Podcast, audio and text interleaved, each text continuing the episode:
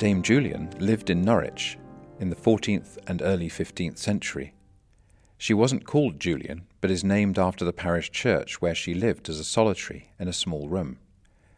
She predicted her own obscurity when she wrote, You shall soon forget me, and behold Jesus, who is teacher of all.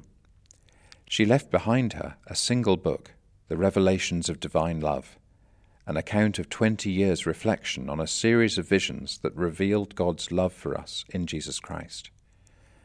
One of the most famous passages goes like this He showed me a little thing, the quantity of a hazelnut, lying in the palm of my hand, as it seemed. And it was round as any ball. I looked upon it with the eye of my understanding, and thought, What may this be? And it was answered generally thus It is all that is made. I marvelled how it might last, for I thought it might suddenly have fallen to nothing for littleness.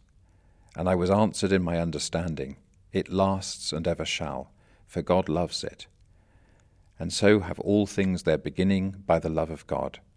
In this little thing I saw three properties. The first is that God made it, the second, that God loves it, and the third, that God keeps it. Oh.